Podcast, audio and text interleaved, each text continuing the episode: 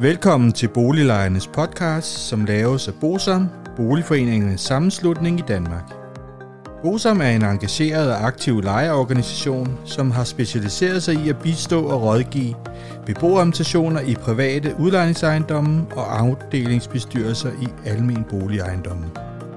Formålet med Boliglejernes podcast er at informere lejerne om nogle af de problemstillinger, som vi ved, at mange lejere ofte spørger om samt at give mulighed for, at nogle aktuelle problemstillinger bliver belyst ud fra et lejerperspektiv.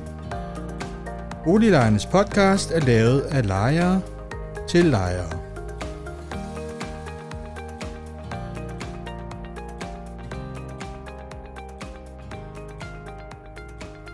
Velkommen til Boliglejernes podcast. Mit navn er René Sur, og jeg arbejder i Bosom.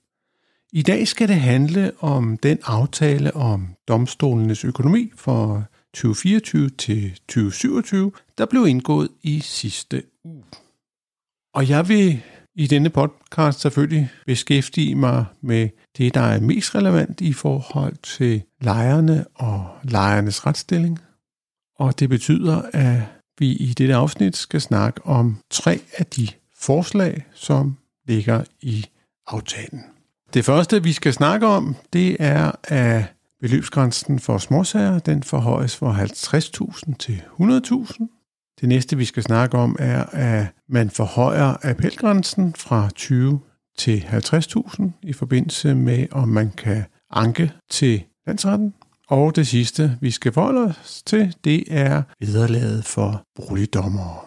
Som sagt, så blev der indgået en aftale i sidste uge omkring domstolenes økonomi, og der er partierne i Folketinget blevet enige om at lave den her flereårsaftale.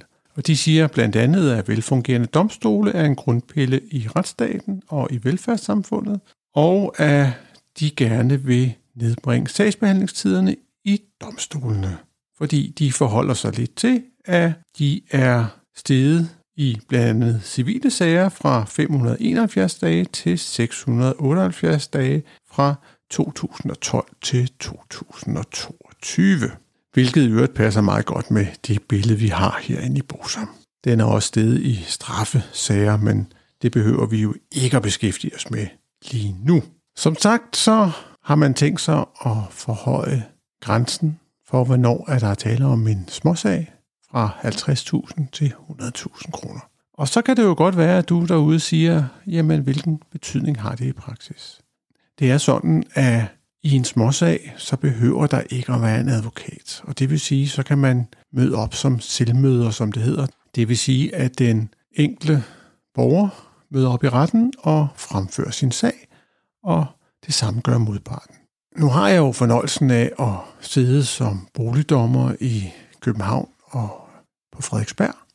Og når der er tale om småsager, så ser vi, at lejeren møder op alene og fremfører sin sag, mens at udlejer har sin advokat med.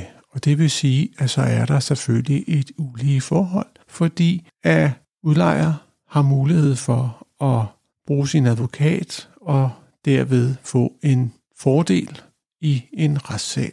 Det siger næsten sig selv. Det er selvfølgelig sådan, at retten skal prøve at hjælpe den her lejer.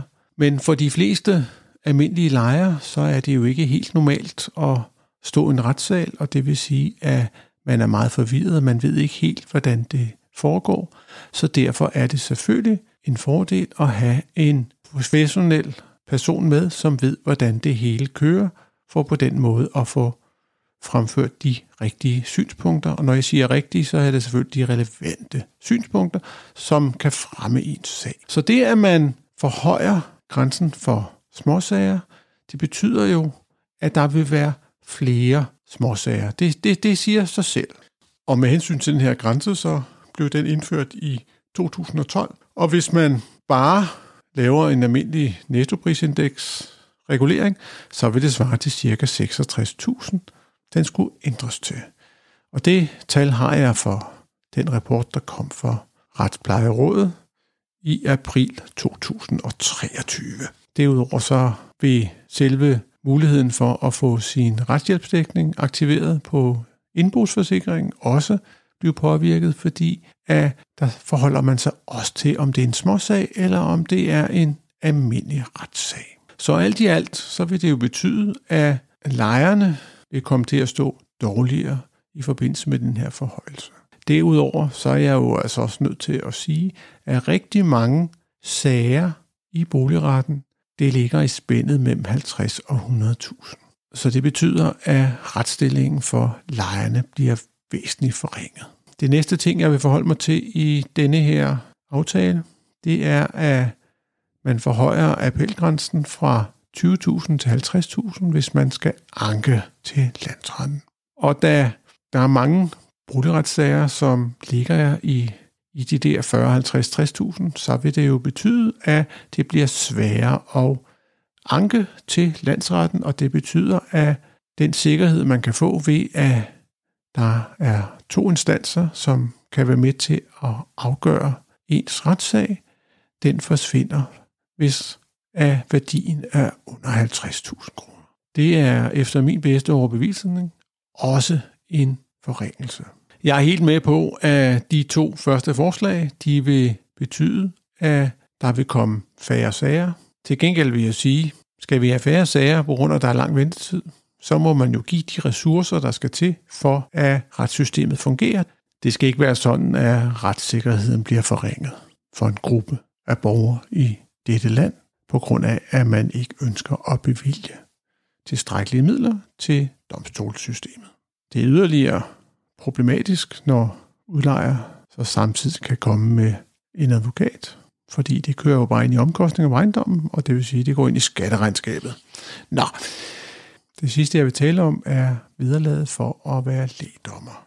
Og det, som jeg kan læse aftalen, og der tillader mig at læse højt, i det afsnit, der står forhøjelse af viderelag for børnesagkyndige og øvrige sagkyndige dommer. Der er behov for at forhøje viderelaget, da den nuværende viderelæggelse har fået psykologer til at frasige sig erhvervet som børnesagkyndige dommer, hvilket har bidraget med rekrutteringsudfordringer af børnesagkyndige dommer og dermed har medvirket til forlængede sagsbehandlingstider.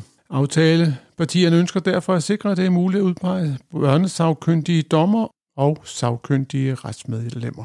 Aftalepartierne er derfor enige om at hæve vederlaget for børnesagkyndige dommer og sagkyndige retsmedlemmer fra 2.400 per retsdag til 4.200 per sag. Og nu vil jeg jo ikke forholde mig til, om en psykolog er sagkyndig eller ej, men jeg vil forholde mig lidt til, hvad der står på Danmarks Domstols hjemmeside omkring sagkyndige dommer.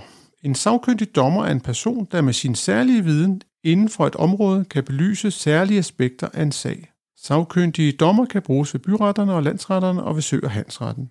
I civile sager kan retten bestemme, at sagkyndige dommer skal deltage i bedømmelsen af en retssag. Det vil være et tilfælde, hvor retten vurderer, at de sagkyndiges viden har betydning for sagen. Det, der er det interessante her, det er faktisk, at boligdommerne bliver ikke reguleret. Og når jeg tager det op, så er det simpelthen fordi, at jeg synes, at det er helt fint, at man regulerer for psykologer og lignende. Det skal der ikke lyde noget ondt om. Men jeg er nødt til at forholde mig til, at hvis man sidder i retten en hel dag, så får man 1100 kroner før skat. Det er det samme som en nævning, og det er der sådan set heller ikke noget galt i. Det, der er noget galt i, det er, at det er altså ikke blevet reguleret i 22 år. Sidst det blev reguleret, det var i 2001. Og jeg vil jo sige det på den måde, at det er de færreste, der ikke har fået reguleret sin løn siden 2001.